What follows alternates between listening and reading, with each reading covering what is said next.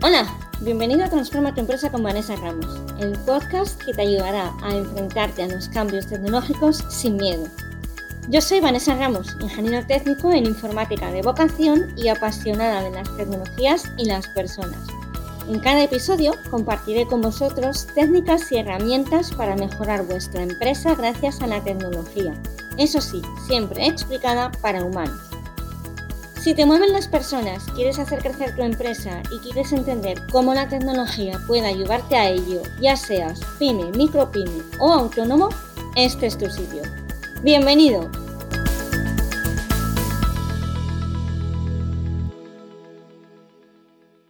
Hola y bienvenido al episodio número 29 del podcast Transforma tu empresa con Vanessa Ramos, un lugar en el que ya lo sabes, cada semana comparto contigo técnicas y herramientas para ayudarte a hacer crecer tu empresa gracias a la tecnología. La semana pasada te contaba cómo podíamos identificar procesos y para qué nos podía servir precisamente esto, ¿no? Conocernos e identificarnos. Esta semana voy a darte ejemplos de procesos comunes en diferentes tipos de empresa con la idea de que puedas tú identificar procesos similares y por supuesto mejorarnos. También te voy a dar algunos consejos para esto. Como te comenté, uno de los principales para qué es la optimización de tu trabajo, la mejora de la eficiencia. Esto es fácil de conseguir si tienes claro qué procesos haces en tu empresa. Hoy en día hay muchas herramientas tecnológicas que te pueden ayudar a conseguir una mejora de la eficiencia sin apenas tocar nada. También te explicaba que en los que más nos pueden importar así de primera, sobre todo a nosotros, ¿no? Pymes, micropymes, empresarios individuales, son los procesos operativos. Digo de, de, primeras porque evidentemente si tienes procesos de soporte, de apoyo, también tendrían que ser tenidos en cuenta, pero como digo, los operativos van un poco por delante. No me lío mucho más. Vamos a empezar con diferentes procesos, te voy a dar ejemplos y al final te daré también ideas de cosas que se pueden automatizar. Voy a empezar dándote el ejemplo de un diseñador gráfico, aunque también sería válido para programadores o incluso empresas que desarrollen software, por ejemplo. Un diseñador gráfico tendría los siguientes procesos. El proceso de análisis, donde analizas las solicitudes del cliente que quiere diseñar, si es un logo, una marca completa con o sin papenería, si es un diseño desde cero, si se trata de un rediseño, qué colores priman, qué misión y qué valores tiene la marca. Tiene la parte de producción, el proceso de producción, donde el diseñador se sienta y hace su magia, lo que viene siendo arrancar los trabajos. Luego tiene el proceso de entrega del producto, momento en el que el diseñador entrega al cliente el diseño y las diferentes aplicaciones del mismo. Y por último, un servicio postventa, donde puede haber posibles pequeños cambios en el diseño o alguna entrega física de tarjetas, etc. Podéis preguntaros dónde está el proceso de facturación.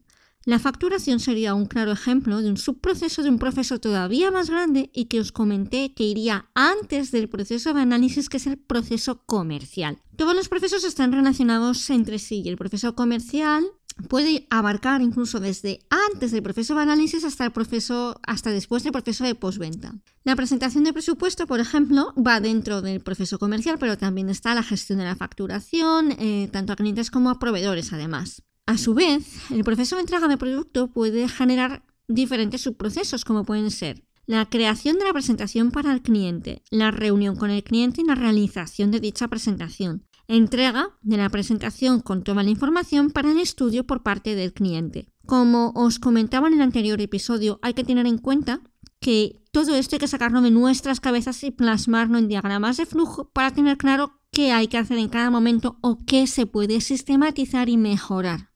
Esto parece sencillo de hacer, pero es bastante complicado. Son tareas que tenemos automatizadas, pero precisamente por eso no caemos en que son procesos y tareas que deberíamos tener documentadas. Recuerdo haber leído hace poco el caso de un proceso de escribir de un periodista que consistía en que eh, según iba surgiendo la idea las iba apuntando en un blog de notas, un Evernote o en, uno, o en un Notion, ¿no? Al día siguiente revisaba lo que había ido apuntando, esas ideas genéricas, escribía unas 100 palabras sobre cada una de esas ideas, esperaba un día más y al día siguiente recogía esas ideas y las transformaba, aquellas sobre todo que más le apetecían atacar, las transformaba en un artículo. Esto es una sistematización de un proceso tan complejo como puede ser la escritura, porque necesitas fuentes, necesitas revisar documentación, etcétera, etcétera. Para el caso de una empresa de software, el proceso operativo sería similar, ¿no? Pueden cambiar ligeramente algunos subprocesos, aunque lo de hacer la magia se mantiene. Y en este caso incluso cobra más sentido hacer una documentación para que tareas repetitivas puedan ser realizadas por cualquier persona. Más procesos que podemos tener, pues la formación, por ejemplo, que estaría dentro del proceso de soporte o de apoyo. En cualquier caso, cuando tengamos claros los procesos, podemos hacernos preguntas.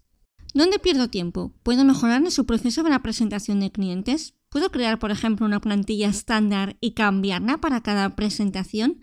¿Qué pasa si llega alguien nuevo al equipo? Si le doy esta información a otra persona para que trabaje conmigo y haga esta parte, ¿lo entiende fácilmente o tengo que explicárselo con detalle? ¿Cómo puedo mejorar ese aprendizaje? ¿Convendría tenerlo todo en un manual o no hace falta? Etcétera, etcétera. Uno de los procesos más fácilmente optimizables, esto lo repito mucho, soy muy cansina con este tema, pero es que es muy verdad, es el de facturación. Hay muchas herramientas online para hacer una facturación automatizada al 100%.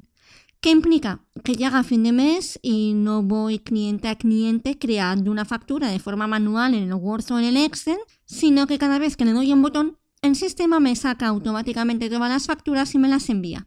Otras aplicaciones te permiten crear presupuestos que el cliente nos acepte con un clic y cuando finaliza el proceso se cobra o se factura de forma automática. Vamos a cambiar un momento de tipo de empresa. Vamos a pensar en una empresa ligeramente diferente. En este caso, un bar o una cafetería. Tendríamos los siguientes procesos. El proceso de análisis. ¿Qué quiere el cliente? Esto implica la atención del cliente en la barra o en la mesa y analizar la solicitud del mismo. Proceso de producción, preparación de los pedidos. Proceso de entrega, donde servimos el pedido a los clientes. Y un proceso de postventa, donde podemos atender dudas o reclamaciones una vez entregado el producto.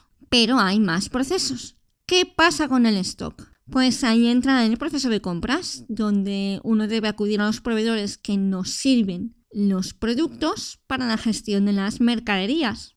Y hay alguno más, como el mantenimiento de las máquinas necesarias para hacer la producción, que encajaría en el proceso de apoyo.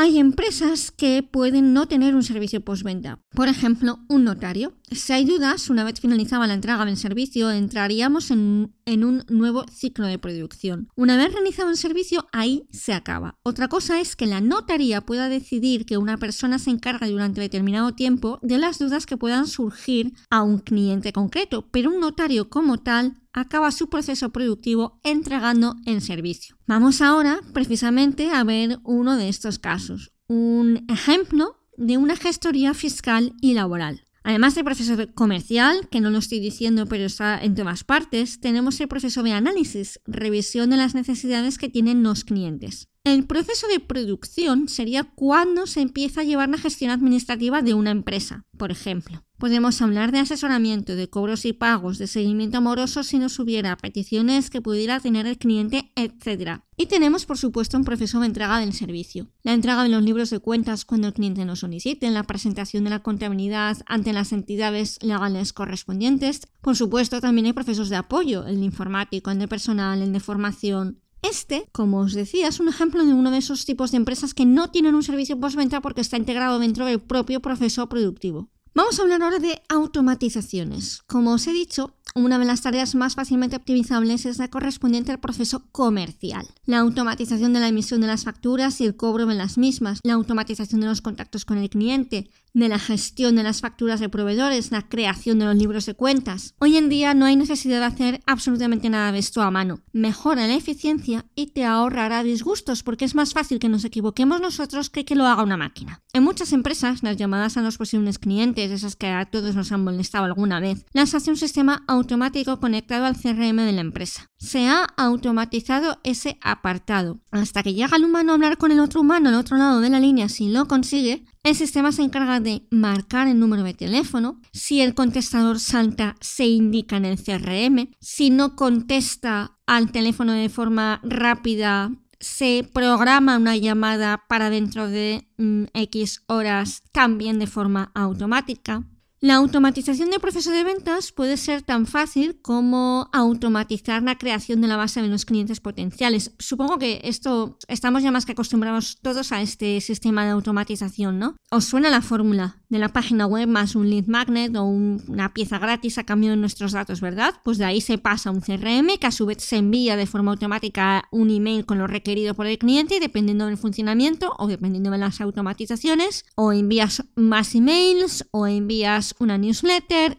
Estamos absolutamente familiarizados con el proceso. Pues bien, eso es una automatización más. También se puede automatizar la agenda, por ejemplo. Hay sistemas, hay páginas que te permiten sincronizar tu calendario con una página web en concreto, donde puedes ver todas las horas que tiene libre una persona para realizar una consultoría. Sin necesidad de tener que decir, pues de martes de 3 a 7. No, tú el martes de 3 a 7 lo tienes libre y a la otra persona se le muestra. Un proceso que se ha automatizado muchísimo es el subproceso de selección de personal dentro del proceso correspondiente a recursos humanos. Y aquí hay controversia. Se sabe, lo sabemos todos los programadores, tenemos sesgos, tenemos prejuicios y a veces nos damos cuenta y a veces no nos damos cuenta cuando lo plasmamos en determinadas automatizaciones. Hoy en día es raro que el reclutador mire un CV, un currículum, sin haber pasado antes por una máquina que analiza si lo que se ha indicado se ajusta o no a lo solicitado. Cuando ya llega el reclutador suele ser una fase 2 Hace años, hace dos o tres años, salió la noticia de que indicaba que Amazon, o mejor dicho, la inteligencia artificial de Amazon que estaba utilizando para seleccionar al personal, no seleccionaba a mujeres para los puestos que había. ¿Qué ocurría? Que a la inteligencia que utilizaban para ellos le había enseñado a examinar a los solicitantes nuevos revisando los patrones de los currículums enviados a una compañía durante los 10 años anteriores. ¿Qué pasa? Es una empresa tecnológica. A las empresas tecnológicas prácticamente el 80% de los currículums que les llegan son de hombres. Y como la mayoría eran hombres, precisamente acabó penalizando a aquellos que incluían la palabra femenino, como por ejemplo presidente del club de ajedrez femenino en el instituto. Ya sabéis que esto es muy americano. Acabaron quitándola obviamente, porque no podían permitir que una empresa como Amazon tuviera ese sesgo tan brutal por culpa de una inteligencia artificial basada precisamente en sesgos que nosotros mismos tenemos. Como ves en todo este tema de los procesos hay mucha tela que cortar, como decía mi madre. Quédate con estos tres consejos que son el resumen de todo lo importante. 1. Aprende a identificar los diferentes procesos de tu empresa. Haz un esbozo de los mismos aunque sea a lápiz y papel. 2. Ponte un objetivo, no quieras sistematizar todo a la vez. Y 3. Empieza a preguntarte cómo puedes hacer ese proceso más ágil. Y cualquier duda que tengas, me llamas y me preguntas. Hasta aquí el podcast de hoy. Si te ha gustado, ya sabes, dale a un me gusta, comparte, comenta, etcétera, etcétera. El próximo viernes, más. Muchas gracias por estar al otro lado y un abrazo enorme. Me despido hasta el próximo episodio de Transforma tu empresa con Vanessa Ramos. Recuerda que puedes escucharnos todos en mi web, vanessaramos.com, además de en las principales plataformas de podcasting como Spreaker, Google, iVoox y por supuesto en mi canal de YouTube. En la web encontrarás también todos los enlaces a los que hago referencia en el podcast y notas adicionales. Suscríbete para no perderte nada. Un abrazo virtual y te espero el próximo viernes.